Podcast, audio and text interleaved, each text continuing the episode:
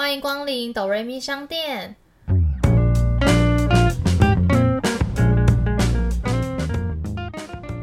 耶，来到我们的第二集，我是板娘多莉。我是小米。在这个节目里呢，我们会透过一部戏剧的剧情来分享身边的故事。到底是人生如戏，还是戏如人生？今天要跟大家分享的电影呢，是今年金马最佳剧情长片奖，就是《消失的情人节》。那《消失的情人节》其实是在今年台湾九月十八号上映的一部爱情喜剧片，那是主要是由陈玉勋导演执导，那由刘冠廷以及大配主演，然后并在今年的金马奖荣获最佳剧情长片、最佳导演、原著剧本等五项大奖。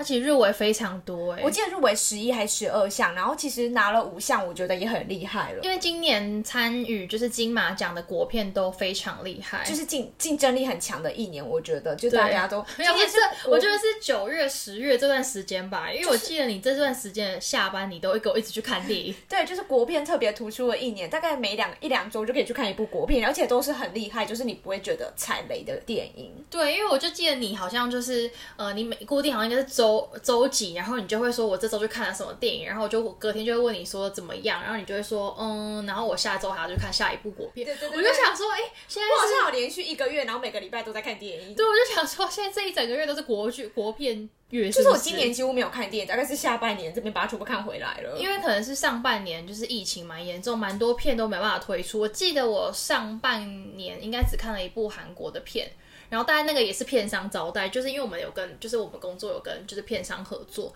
所以他就给我了票，我就想说，他都送我了，不去白不去。对，但因为就是因为疫情蛮严重，所以我也蛮怕去那种密闭空间，就是跟别人很靠近，因为我也很怕说，就是隔壁的人就是如果没戴口罩，然后在外面吃东西就有点危险。应该说，因为今年疫情，全球疫情的关系，所以大部分国外可能好莱坞啊等等的电影都延后上映。那其实，在下半年台湾剧情，呃，台湾的疫情趋缓的情况下，其实很多原本上半年国片都移到下半年来上映，所以其实今年也变成说，其实下半年国片是一个就是非常突出的。的部分，对，虽然说台湾的防疫做的真的很不错，就是有一种平行时空，就是外国就是非常严重，然后台湾就还好。错，不过我们这边还是先稍微跟大家大概介绍一下《消失的情人节》剧情大纲，主要是男主角，那就是刘冠廷饰演的，他是一位公车司机，那他是一个动作怎么样都比别人慢一拍，应该有一拍的一个奇葩，然后他每天都会去邮局，然后去找。柜员，那个这个邮局柜员就是由呃女主角大配主演小琪这个角色，然后每次去找柜员寄一封不知道要给谁的平信。那小琪呢，她的个性是一个凡事都会抢拍、超级抢拍、超级急性子的一个女生。那在情人节前夕的时候，女主角小琪就被一个男生搭讪，然后两人就天雷勾动地火。然后小，而且小琪是母胎单身，然后没。然后反正他们就天雷勾动地火，然后可能就相约情人节要去做一些事情，要去约会这样。然后没想到一觉醒来，这个男生不见了。哈，男生不见就算了，他不会有骗钱之类？呃，我觉得我们就不要雷大家，我欢迎大家去看到底发生什么事。不过我觉得最奇葩的就是情人节也过了，他等于他完全没有过到情人节，他一觉醒来就是。可能原本是二月十三号，一觉醒来就变二月十五号，他二月十四号消失了，所以他毫无头毫无记忆，可是他却可以在某些地方找到他发那一天好像发生了什么事，可他完全无记忆，所以他就开始了一趟他寻找他情人节消失的情人节到底在干嘛的一趟就是奇幻旅程，这样。就他听起来有点就是。看似悬疑，但是应该是蛮奇妙的一个故事。对，但我必须说，因为那时候我跟我朋友去看完，我们两个一致都认为看完心情很好。他会给你一些 feedback，可是你看完心情也很好。所以其实我真的蛮推荐大家去看，毕竟他可以获得最最佳剧情长片跟原著剧本，我觉得真的有他这个故事跟电影魅力的地方在，所以蛮推荐。因为他而且他这样就是获奖之后，我猜应该电影院都还会再加，有可能会再加场，所以大家还可以去看看有没有就是可以看的场次。是这样哦，所以它应该算是，我觉得听起来有点像那个，就是我以前看那个美国，就是那个什么《最后大丈夫》，你有看过那个吗？有，可是我记得它是它是有点类似的感觉，还是它其实差很多？因为我记得那部剧给我最大的感觉就是他们都喝醉，然后就开始就是醒来之后，不不知道隔天昨天到底是完全不一样，而且最后最后大丈夫我记得是蛮强的那种美国喜剧片，完全不一样，大家不用担心，就是是那种很强的片，我觉得不是，你会觉得是一个很有趣，然后。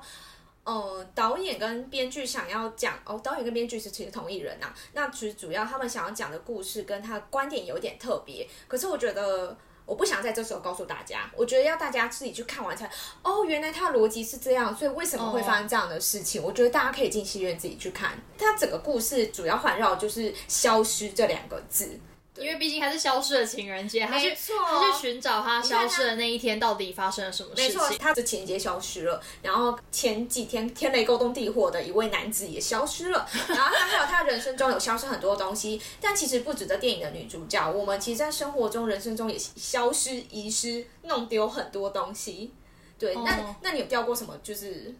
你说东西吗很吗？昂贵或很特别，或者是什么样的东西？我觉得你问掉东西就是问对人。我我对啊，我就想问你啊，因为我就是一个个，我就是一个非常容易掉东西的人。我不知道我个性可能比较丢三落四，但是其实我每一次就是都很努力的想要记得一些事情，但是我觉得有可能我没有把它放太在心上，所以就很容易忘记。比如说，我觉得我近期掉过最贵的东西，让我觉得最心痛，而且我就是很认真，还哭了那种，就是我掉了我的相机。而且我是完全不知道我掉相机，就是我像我这种，就是比如说出国旅行，然后我就会觉得我一定要带相机，不一定我会一直用到它，但是我会觉得它在身上就很心安。可是明明我手机一样可以拍很多照片，可是我就会觉得没有带相机在身上，让我觉得有点不安心。这样，我是会看行程，但我蛮懒得带相机，因为觉得它很庞大又很昂贵，然后要保护它，又要照顾它，又要拎它出去干嘛，很不方便。所以，除非今天是一个完全就是观景的行程，然后真的很需要才会才会想要带相机耶。因为我觉得相机可能就是我都有一种觉得它是有种安全感这样子，所以我觉得应应该是我去年二零一九年，然后我出国回来之后，我就从那个时间大概八九月就一直没有拿出我的相机，然后我一直直到我可能十二月的时候有带出去一次，我好像那天就是可能跟朋友去咖啡厅，然后去逛 IKEA 之后。然后我就完全断片了，就是完全忘记我下一次拿出相机是什么时候。所以不是掉在外面，就是呃，我就完全忘记那一次有没有把它带回家。所以你也不知道它掉在哪。对，就是我，就是比如说，因为我那时候是我今年二月份要去纽西兰的时候，然后我就在整理我的房间，因为我想要把就是那个记忆卡清一清，然后我就想说这样子，我二月份带出去的时候，就是不用在那边找新的记忆卡这样。然后我就想说，好、啊，那那快要过年了，我就把那个相机的记忆卡拿出来可以整理，就会发现那个相机直接找不到，然后我就整个房间就全部翻过了，就是完全找不到那台相机。对啊，所以很有可能是你那一天出去带出去就忘记带回来，但你当天也没有发现，然后一直到二月你要再次出国拿出它的时候才发现它不见。对，可是你知道，因为我就是那天的行程就是只有去咖啡厅跟去逛 IKEA，所以我就完全想不起来我我到底放在哪里。因为通常来说，就是我都会背一个我的那个帆布袋，然后相机就会放在帆布袋里面，所以那天帆布袋里面就是那个帆布袋就是空的，而且很好很有趣的是，所以你帆布袋有找到，可是没找到相机。对，而且重点是相机的电池都在，可是相机本人不见了还。是被谁借走？你忘记了？可是你懂吗？因为如果相机的电池还在，那个人借走还没有用，没有用处，就是因为他没有办法去使用那台相机。可是它的电池、充电器什么都在，然后但是就是相机本人不见，然后跟镜头，因为通常我出门我只会带一颗镜头，还是你带借给谁，或是拿去冲清洗、维修、保养？我觉得没有啊，我通常不会拿去维修保养，就是我都是自己就是有买那个保养组，所以不太可能。反正因为后来我搬家嘛，所以我就想说，好吧，那我搬家的时候，我就是再再找一次我房原本的旧的房间怎么样？然后就是真的完全没有，所以我觉得这个相机就是完全消失在我生活中。真的很厉害，居然可以把一台这么大的相机弄不见。而且就是那台相机，我才就大概才用三年吧，二零一七年买的，然后对七八九，对啊，我觉得我才用了三年，然后我就把这个相机给弄丢。其实我那时候觉得心里蛮难过，而且最难过的是因为我觉得那台相机很好用，你真的是怎么这？台相机，我你知道那台相机就是不打广告，但那台相机就是我我觉得好用到让我觉得就是我如果在我去那个相机店要买新相机的时候，我还在想要不要买一模一样的那种。你不是买了一台一模一样的吗？没有，就是它是外形很像哦。对，因为我现在用的就是那种就是富士，然后是那种就是比较嗯复古那个造型，就是我就是喜欢那个造型啊。老实坦白讲，所以我那时候买的那一支相机就是用那个这样子的造型，所以我那时候就是很犹豫，就是要不要买一模一样。而且那时候更犹豫的是因为。我还不确定我可能会不会在哪一天找到它，所以我很怕我买了一样的之后发现我找到了，就会有两台一模一样，所以我那时候反正就很犹豫。但 anyway，就是后来我就是买了新相机，然后然后就去纽西兰了。对，因为我就是觉得我没有带相机出国，我就会觉得很不安心。也是蛮 rich 的一个行为啦。我真的觉得 不就是必取哦，是 rich。就是我真的有我觉得我很常，就是因为掉东西，然后都要花花一样的钱，就是在买第二个一模一样的东因为其实西。就是你如果认真记账，你会发现一个月可能有十 percent 或二十 percent，其实都是在花钱买一些你遗失的东西、啊。我觉得我有我有这样子的倾向，你这样夸张欸因为我平常是没有记账的习惯啦，但是我觉得如果我细算了一下，我可能因为就是掉过的东西，然后再重新买的这样子的历程的话，我的确花过蛮多冤枉钱的。比如说我有掉过，就是像 AirPods 啊，我 AirPods 掉过三次哎、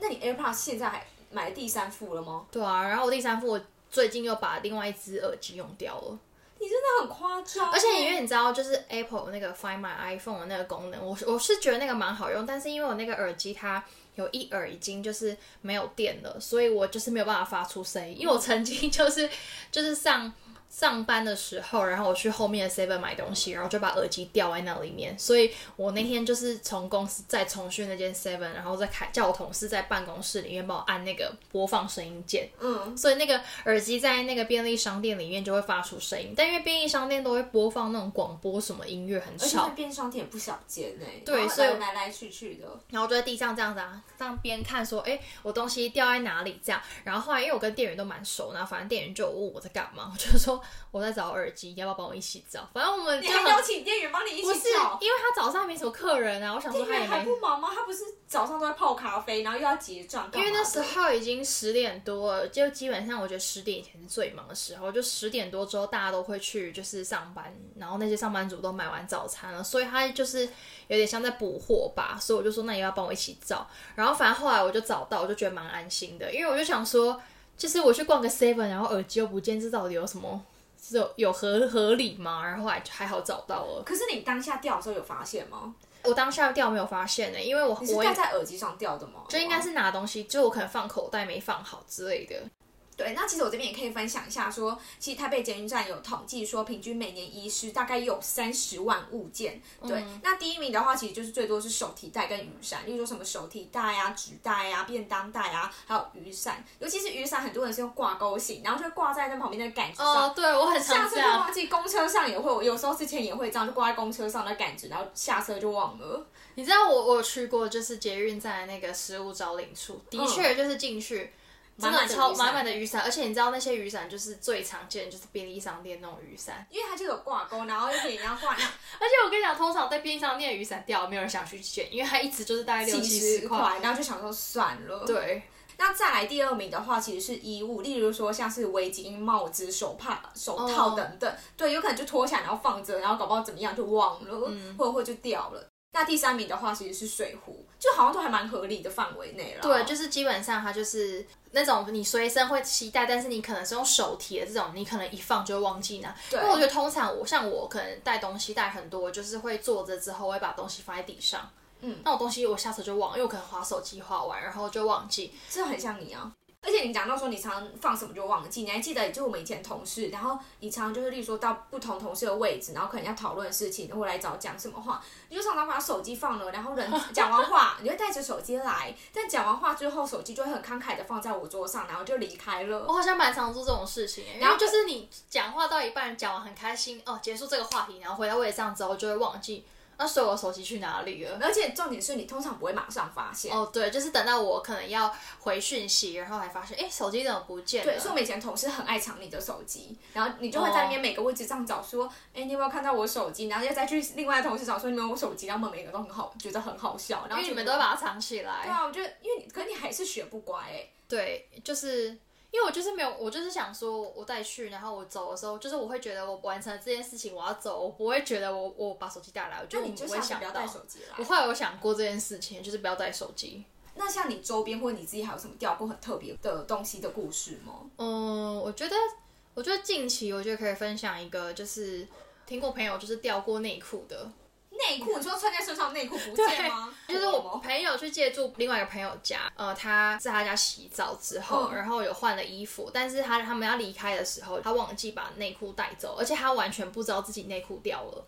他走的时候其他东西都带走，可留了一条内裤。对，就是可能是要走的时候内裤掉了还是怎么样，不知道，因为不知道内裤在哪里捡到。因为我那个就是掉在那个的朋友家的那个人，就也不太好意思问他家人说你在哪里找到这个内裤，因为他是就是他们一起出去嘛，所以他们后来他回家的时候还打开房间门才发现。怎么就是他的柜子上是放干净的衣服的地方，怎么会有一件女生的内裤？然后他就等一下，等一下，所以你朋友是女生，然后去住男生家，哦对借住男生家，然后掉了一条内裤，对然后内裤还不是当事人发现，是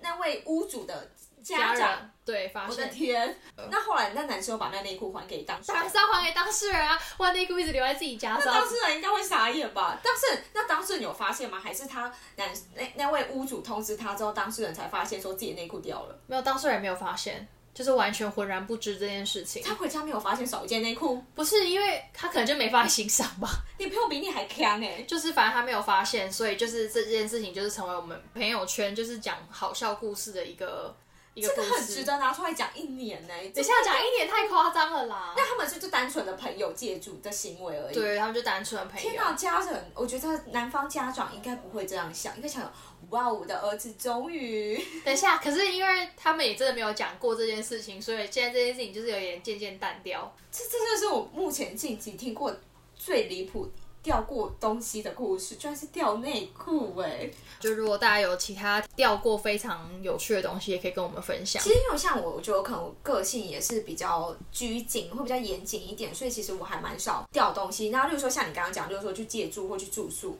像离开饭店或民宿那种，是会把床翻过一遍，所有柜子打开，厕所巡过一遍，都确定没有留下任何东西，我才会离开的人哎、但像你这种人的话，可能就是很适合跟你一起，就是去去民宿，你知道为什么吗？因为我就是那种会第一个离开房间，你就在后面帮我看东西有没有掉的那种人。你说像是糖果屋的故事吗？你边掉饼干，然后我边帮你捡吗？因为你就是一个比较谨慎的个性的人啊，所以你蛮适合走最后一个，就是关门的那个。对我好像通常就是走最后一个，然后帮忙检查跟收东西的人。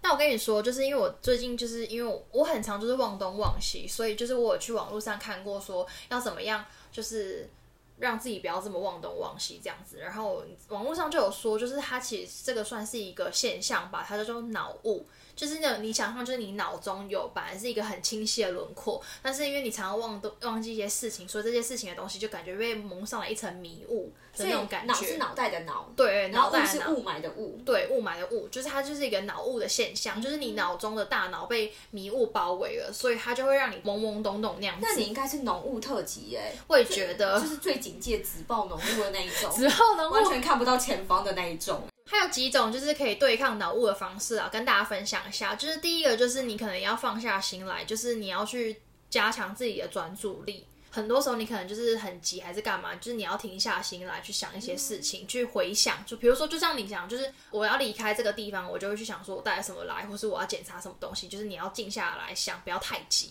你真的很需要。对，但是这个我还没有学会。但第二个方式就是你睡眠要充足。哦，这是现代人最大的问题，大家都很晚睡，然后又很早起上班上班。真的，我跟你，讲，通常这样子，早上很早起，然后你没有睡眠不足，你就超容易忘记带东西去上班。我很常这样，你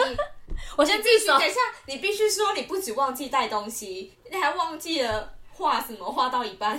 画什么？眉毛啊，哦，对，很经典，眉毛画一半就知道我跟你说。，我真的有，就是没有画眉毛，就是有一次进公司，脸都画好那个妆，全妆，然后没画没画眉毛，然后同事就是以为我是故意的，你知道吗？那真的太经典了，就是我说，哎、你刚刚看到我怎么没跟我讲没画眉毛？他就说没有，我眼睛故意。我谁会故意没画眉毛啊？真的是很夸张，但当下会有，但是现在想想嗯蛮合理的啊、就是忘你都可以忘记相机、手机了，忘记画个眉毛好像也蛮正常的。对，反正那一次之后，反正我现在就是我已经安排好我十二月要去雾眉，因为我就希望我以后不要再画眉毛。我觉得你可能全妆都雾一雾好了，就不会再忘记了。哎、其实这蛮好啊，因为蛮适合懒人。就是如果你不喜欢 就是一直在化妆的话，你可以就都、都弄、啊都 setting 好很。多人就是会去雾眉啊，然后用眼线啊，然后接对假睫，就是接睫毛啊，就是起床就边化妆。对，他就说只要把皮肤顾好，就是随时都可以素颜上战场。但把皮肤顾好的一个很大的重要重点，也是要睡眠充足。对，就是你要睡饱才有就是好的皮肤，然后再来就是你可能要吃比较健康的东西，你要多吃就是圆形的食物，不是那种不是不是真的 circle 那个圆形，是哦我以为我以为要多吃圆形，少吃方形的。等一下，所以多吃圆形是要多吃蛋，是不是？呃，蛋呃呃，葱油饼也是圆的啊、没有，就是他是说就是食物没有经过很多加工，哦那种就原比较少吃原始比较 origin 那种比较原始那种。少吃腌制食品，对然后加工食品这样。对，然后就是多吃蔬菜，我觉得这个应该就算是一个健康生活，嗯蛮蛮那个。然后再来就是要有运动的习惯，就是你可能身体要多运动、多动，你才会就是帮助你的大脑去运作。因为我我真正开始就是固定养成运动的习惯，是从大概去年五月份开始吧。就是我觉得我去年五月份做好多事因为你都会，开始定期做瑜伽嘛。对我其实我家没有摆那个体重计，然后是我朋友就是呃买了一台就是那种可以测体脂的那种体重计到公司去，然后我就是一量之后发现我我胖了七公斤，因为其实很多人就是呃大学毕业后，然后大家开始上班，然后就是坐，尤其是坐办公室的、一般上班族，就是因为一直坐着，然后整天坐着，然后可能肚子会吃东西或什么，会变得很容易发胖。但其实我反而是开始上班之后变瘦，因为我例如说你有压力是不是？呃，一方面我在猜应该是也是有啊，就职宅吧，工作压力，然后再也是说定期喝水，我会一直喝很多水，这有帮助排泄，就是、哦对对对，我觉得喝水很重要。你好像跟我讲过说你好像睡觉起来会先喝很多水的样子，就睡觉起来先喝三百到五百 CC，就是空腹刷过牙、漱过口之后，然后喝三百到五百 CC 的水，然后一天至少喝一千 CC 以上。它好像哇我记得有一个公式，好像是体重乘以多少，就是你应该要喝的水量。对，然后就是要每天喝，因为以前我大学反而在外面生活啊，然后社团啊，外面跟朋友什么上课的，不一定会喝到那么多水。可是因为在上班的时候，我就可以每天喝，固定喝很多水。因为你的水杯就会放在你旁边啦。对说，我觉得你会一直看到这个帮助东西。对，那最后一个就是你可以就是做一些精油的疗法。我知道，因为我最近去按摩，就有发现他们都很爱讲一个东西叫气节。我知道他们就是就是哎亏呀，对怎么结在我跟你讲，打怎么系按摩的人超爱讲这个，你这个都是气结，你要把它按开。怎么气结在，就是对按开，对就超痛。就按开之后，他就会说你这样会比较舒服。可是其实因为当下都太痛了，所以不没有特别觉得舒服。但但的确按完之后，你会觉得有一些就是比较被舒展开来的感觉。所以他们就会讲说什么哦，你要定期来按啊什么。因为他说气结很容易在那个肩颈，然后跟脚底的地方很容易有气结吧。我很常听到师傅这样讲。我那时候还想说，到底有什么气节所以？那时候按的时候哀哀叫吗？我好像还好，我其实蛮能就是忍痛的忍痛的，对我我那个耐痛指数蛮高的，所以我觉得我好像还好。而且我朋友是按脚，就是会一直痒的那种人，我觉得这种人就是他就很不太适合，因为他会一直动来动去，我知道，我知道，有的很脚底很怕痒的人，对他就会一直就是这样动来动去，动来动去。我跟你讲，师傅都会超难按你的脚，了解。所以就是说，常常忘东忘西的人，可能要，可能就是有离，就是有雾霾这个可能。就脑雾可能哦，会有、雾霾，脑雾跟雾霾，雾霾是空气好吗？我们的脑袋就可能脑袋里面有雾霾嘛。对，就是它可能会有这样子的脑雾的现象，对。对这部电影除了刚刚讲的说最主要元素在讲围绕着消失这件事之外，还有一个刚刚介绍到男女主角个性是完全相反，一个是非常的急性子，做什么事都抢一拍，然后男主角是做什么事都比别人慢一拍的慢郎中，完全是相反的个性。那像我，其实我个性也是属于比较急性子的人，嗯，你看得出来，就是你很多事情就是会，比如说你现在想要做什么事情，就是希望他按照你的节奏，每个每个就是做完。而且我发现你很不喜欢就是留事情，就是你会希望这件事情，如果你觉得它现在就可以解决，你就想要把它解决掉，你就是不想要把它一直拖着。对我就是觉得很急。还有重视效率吧，哦，毕竟一天才二十四小时，就是我不喜欢就是太浪费时间，然后拖拖拉拉慢慢的做什么事，因为觉得就一天时间很宝贵啊，然后希望可以快做事可以快一点，然后做很多事这样子，感觉一天比较充实。像我一个人走路也都特别快，等下一个人走路其实本来就会特别快。是快很多的那一种。就是像我之前就是第一份工作，然后因为其实就是在。就是可以走路上班，然后下班的时候，其实我们同事们都是走路上下班那种，就说真的都住附近，然后我们可能下班会一起走路，都会走到一个路口，可能就是分叉点，就是有人可能要左转，我要直走或什么之类的。然后他们每次都会开玩笑说，大概分叉点，他们大概只走了两步路，回头他就看不到我的车尾灯了。就是我一个人那你走那么快是要去哪里？就想赶快回家啊，可以做别的事啊，可以吃饭啊，可以看电视啊，干嘛？就是觉得想赶快回家，不想浪费所以你们以前是走路就可以回到家了？对，哦，好近哦，好好哦。对，然后所以我第二份工作就选了一个坐车要一个小时的公司，好吧，太极端，太极端。对，完全极端。但因为我我觉得我也没有到就是非常的慢郎中，但是我我的我的确我应该是说在。比如说有些事、有些工作，我就是不太想要处理的事情上，就是我会觉得好像还可以，就是比较难一点，或是你要沟通的事情比较多的时候，这时候我就会想说，那就先摆之后了。这是逃避心态。嗯，我对，那是慢，这是逃避，就逃避的心态。对，那我应该没有什么。我觉得你跟你相处上，我觉得算中半。不过我觉得我的。急性子有可能也是遗传，就是我爸也是蛮急的人。例如说，可能我们家讨论要做一件事，他可能下一秒就要要你或要我妈马上做这件事，然后我们就觉得天哪，这不能等等吗？我不能先吃晚饭吗？我不能怎么样吗？是不是有一阵子，因为我一直讲说什么再等等再缓缓，所以那阵子有一直在有比较慢一点吗？有，我就例如说像之前我不会讲到说我第一份工作走路非常快，其实我现在一个人走路会比较慢一点。开始享受，懂得享受 与自己相处的时光，因为回家就要看到你爸。不是，你不要这样子污蔑我，污蔑我。没有，就是想，就是好像我就会觉得说，真的不用，好像不需要那么急。其实也有留一些时间给自己，好好的，比如说看看路上的街景，路上的人，然后好好慢慢。的思考一些事情等等，就是开始会懂得放慢脚步，对，但有时候还是很快，但是有时候就是真的要提醒自己，就像是我讲话也很快，对你讲话很快，像现在就是，呃，好抱歉，我会在你可能一秒里面可以讲个大概五个字之类吧，可能可以，所以有时候，例如说像之前不是有时候可能，例如说大学或者什么时候报告，然后就要讲几满几分钟。我觉得说天哪，好难哦！以我 tempo 速度，一半时间我就解决了。没有，你要一个字一个字，就是讲清楚，慢慢说，就是这种报告就可以拉比较长。而且我跟你说，就是可能我平常讲话速度就很快，然后当我很紧张的时候，就会更快，会更快，更快，大概两倍速度。就有点怕大家会不会听听不太懂你在讲什么，就会觉得很急躁吧，很急，就整个大家的 tempo 的速度，就是，就你很适合讲话要上字幕那种啊，就是。才知道你在讲对，或者是要放一个节拍，逐字稿，逐字稿，可能要放一个节拍器给我，然后我要依照那个节拍器大大大的速度讲。可我觉得有可能。所以你个性那么急躁，你有碰过什么样的困扰吗？我觉得应该就是身体耶，因为其实像我之前就是不知道为什么就胃就不好，然后有去大医院就看过西医，吃过成药，就长期的成药之类的。然后都没有改善，后来我就想说，那我就去看中医，因为很多人就说很建议说看中医可以调身体，就一去，然后第一次看那医生，然后医生就说，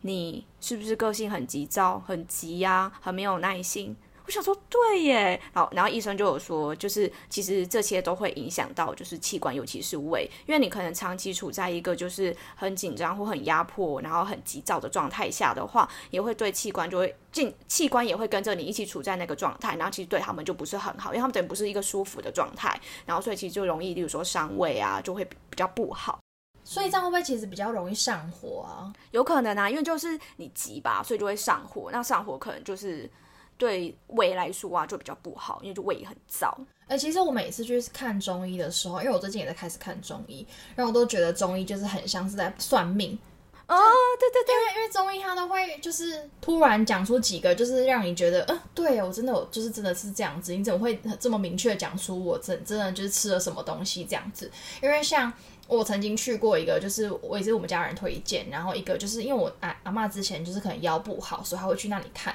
然后她就跟我说可以安排去那边看，就可能看女生的经期啊，或是就是青春痘这样。然后那时候一直约不到，就是她的健保，因为他的健保就是要一年之后才约得到健保的那个名单。我想说，是有需要这样吗？就是看个诊而已，我还要自费去看。然后那时候呃一次可以拿十天的药。然后，如果你就是没有拿健保的话，就是要三千块，其实很贵，因为你一天就是花三百块吃药。因为大概十天的药，其实如果说你用健保的话，大概是我记得是两百八左右。可是看每个医院还是有一点点微微的不一样。对，所以我才觉得很奇怪，就是这么这么贵，大家怎么可以就是这样子花费，然后来这里看医生？不然不过那一次我还是去了，就是我想说，好吧，就去看看到底多厉害。然后真的就是去之后把脉完之后，那个女女的医生，她就真的可以很明确的讲说，哎，你最近是不是很常喝饮料啊？然后喝什么这样子？然后我就会说，哦，没有哎。她就说，嗯，是吗？可是我刚刚就是感觉你应该是最近很常喝那种碳酸饮料啊什么之类的。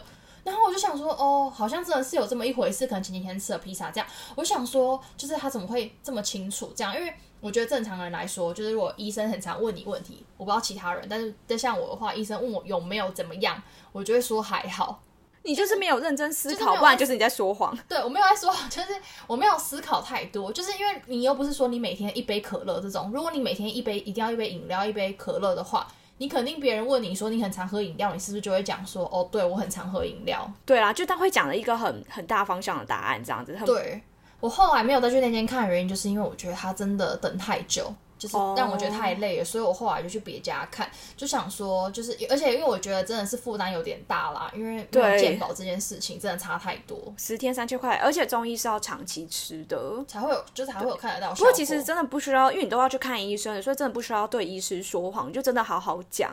对啊，哦下次改进一下。而且你没有听过一句话吗？身体是最诚实的，就像你嘴巴说谎，然后他一把脉就知道。所以把脉的时候马上被拆穿。对，而且我突然想到，就是我表妹去看中医也是，她那时候刚好失恋情伤，中医是一把脉就说你最近是不是情伤很每天都很难过。啊，等一下，他可能应该只是说你心情不好吧？对他好像就说，呃，他好像没有讲到情伤，可是好像就有讲出什么你每天很难过之类的。然后我表妹吓歪，想说这是来看心理医师吗？不是，我刚想说你表妹去抽塔罗是不是？对，有可能。因为说塔罗才会就是算什么东西这样。我想说，很明确讲说是感情，啊然后对，而且其实老实说，就是反正其实很多医学，不管西医中医，其实医师都有讲说，如果你很长很急躁，然后没有耐心等等这种的状态，其实对身体这种不好。所以其实我现在一开始也都在提醒自己，就是叮咛自己要放慢脚步，然后不要那么急。对，就像你讲话的速度要放慢。哦、i m sorry，好，但 我很尽力了。对啊，哦，不过我我想到说，我之前就有上网查说，因为我也知道我个性就这样，然后我就上网查说，好奇说到底就是很急躁、没耐心个性的前三名到底是哪三个星座？然后我还真的射手座还真的上榜哎、等一下你是第几名哦？我第二，让你猜第一是谁？前面还有人哦。对，像你这么急的人，前面还有人，对，而且我一看到，完全觉得合情合理。所以那个你觉得蛮准的，是不是？嗯，因为我身边的第一名的星座都长这样，你猜猜？嗯，因为像我是摩羯座，我肯定是不不会。我跟你讲，摩羯座反而是会上那种忍耐指数指数第一名的。哦，没有哦，我爸也是摩羯座，我爸超急的，等一下可没耐心，开始撇清。硬要硬要硬要占撇清性别。我觉得应该是因为我就，我觉得一定不是天平、巨蟹、金牛、双鱼。你是要把所有星座念一遍吗？没有，我在讲，我在想，我现在身边周围，跟我爸、我妈，然后我好朋友们，就觉得我是我，我跟天蝎的人不太熟，双子也不太熟。我觉得，等一下我太认真想，但我觉得应该是母羊座。没错，bingo 就是母羊座你。知道为什么我想母羊座吗？为什么？你该不会是想到某个同事吧没吧？有，就是因为我曾经有跟母羊座的人一起共事，然后因为母羊座的人他就是个性很急。我跟你好比说，就是呃，因为我们其实我们还是会有加 line 嘛，然后就是比如说，因为有时候 line 比较好沟通事情，然后有时候他可能问我事情的话，他会传讯息给我，可能就在下班之后，然后下班之后谁会一直回工作讯息？当然就想说没有很急的话，我明天再回。然后后来就想说，就是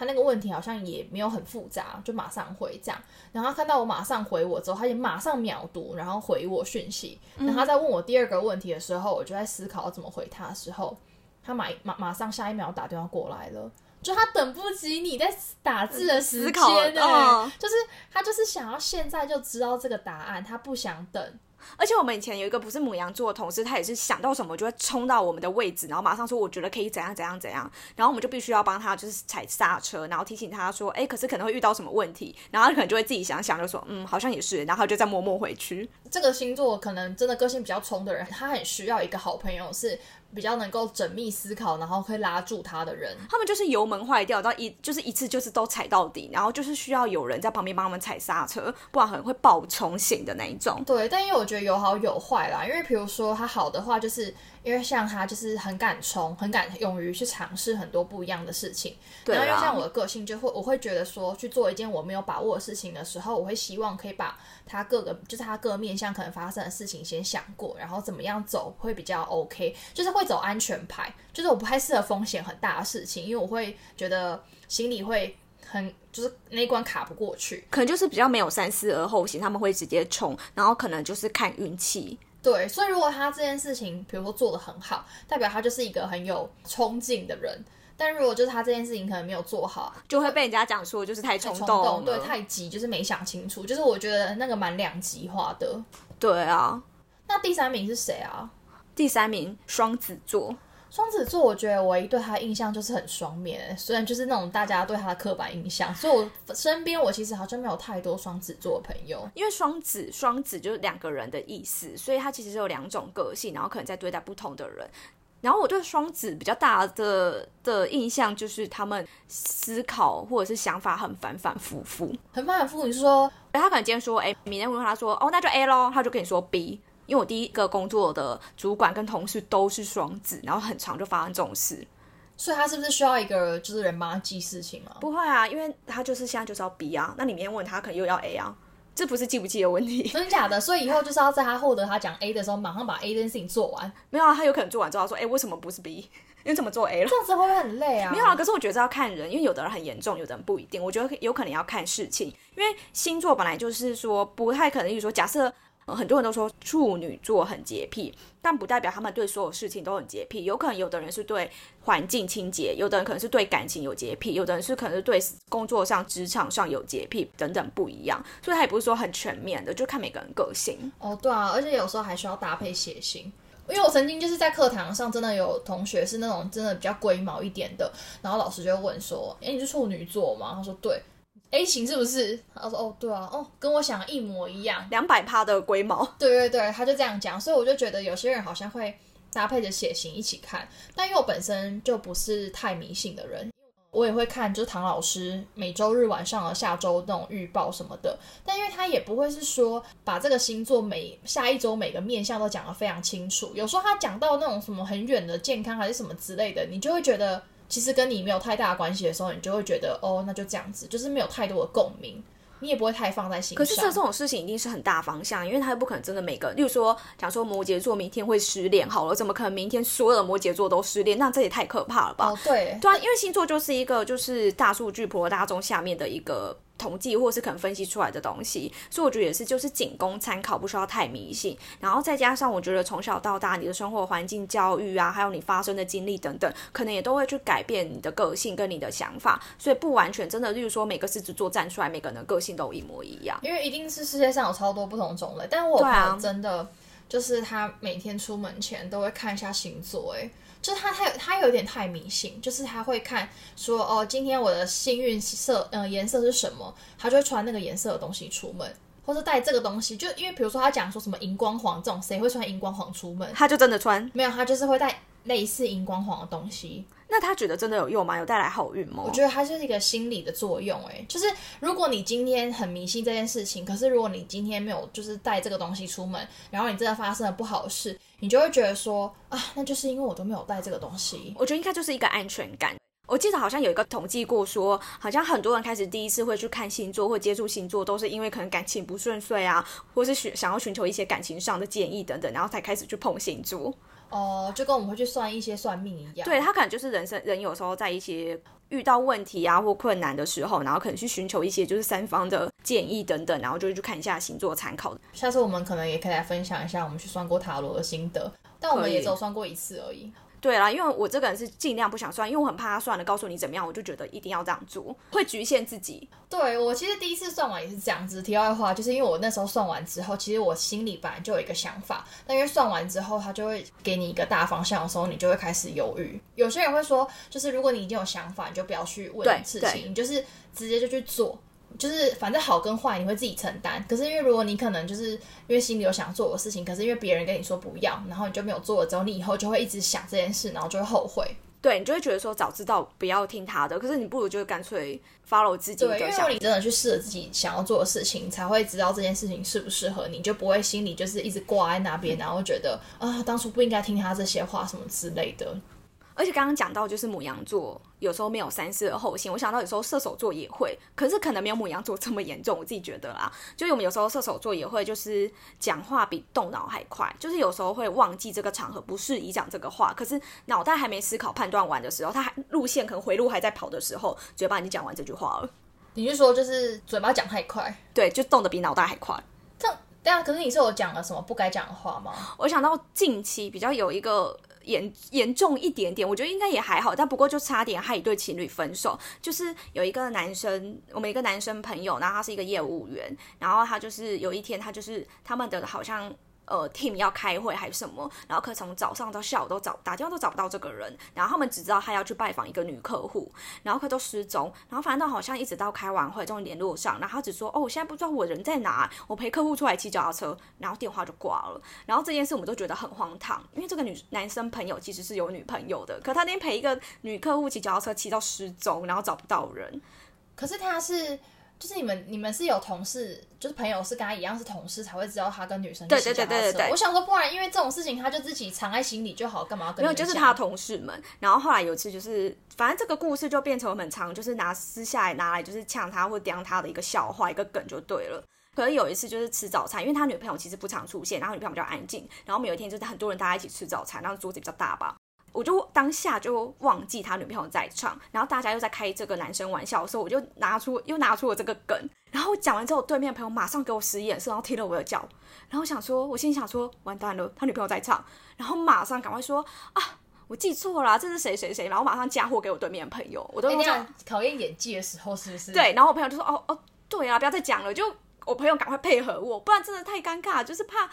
就怕最后男朋友回家跪算盘，然后被审问，这是怎么回事？就说不定就是他女友其实是比较会在意这种小事情的人哎，那就是会事情就会变不一发不可收拾。就还好当下我赶快马上反应，不然我就真的死定了。真的，你就是害一对情侣失和。对，我就直接害一对情侣分手失和，真的。以后直接被月老惩罚，可能就单身一辈子之类的，也太惨了吧。对啦，对啊，所以我觉得就是你真的是慢下来是你人生中很大的课题，但也没有不好，因为我是觉得说急有急的好，比如说你可能做很多事情你都可以 on schedule，就是你不会拖延什么事情，就是比较有效率。就比如说可能大学的时候就会想跟你这种人一组。因为你就是不会迟交作业，应该是好像是有点忘记大学交作业是怎么回事了。对，反正我就觉得你就是一个蛮有效率的，所以很跟你一组都不用太担心自己就是会被当掉之类的。应该各有优缺点啊，那就是自己会自己选择适合的生活方式这样。对啊，那今天到打烊时间了。对，今天聊聊的也差不多了，因为我们今天从就是消消失什么一些东西补遗失，然后到。急性子跟慢郎中，我们中间还聊了一轮星座呢。对，我觉得下次可以再小小聊这个话题。但是如果今天听众朋友们对我们就是今天聊的内容，你们有曾经有像这样子的经历的话呢，也可以投稿给我们，就是一些好笑或者是有趣的故事分享。没错，我们可能下次有机会也可以分享给大家。对，因为我很想蛮想听听大家到底都掉了什么，因为我在想说会不会有人掉过比我更贵的东西？我觉得可能名牌包之类的。呃，要掉包包，我觉得一个名牌包不容易。小卡夹什么那种也蛮贵的啊。对你可能就是包包拿起来，然后弄什么，就是那个就掉出来也说不定。对，然后里面可能信用卡也跟着掉。没有，我脑补了一下那个画面，但我觉得蛮有可能的。我蛮想知道到底有谁可以比你掉相机还要严重跟离谱啊！别再说这件事了，这件事即将是我二零二零年最不堪回首的回忆之一。没错，就是都会一直被我们拿出来说。那我们今天差不多到这里喽。嗯，那也要记得订阅我们的频道，还有评分五颗星，也欢迎留言。最重要还要 follow 我们的 IG 哦，搜寻 Do Re Mi In Store。对，那我是板娘多莉，我是小米，谢谢光临，拜拜。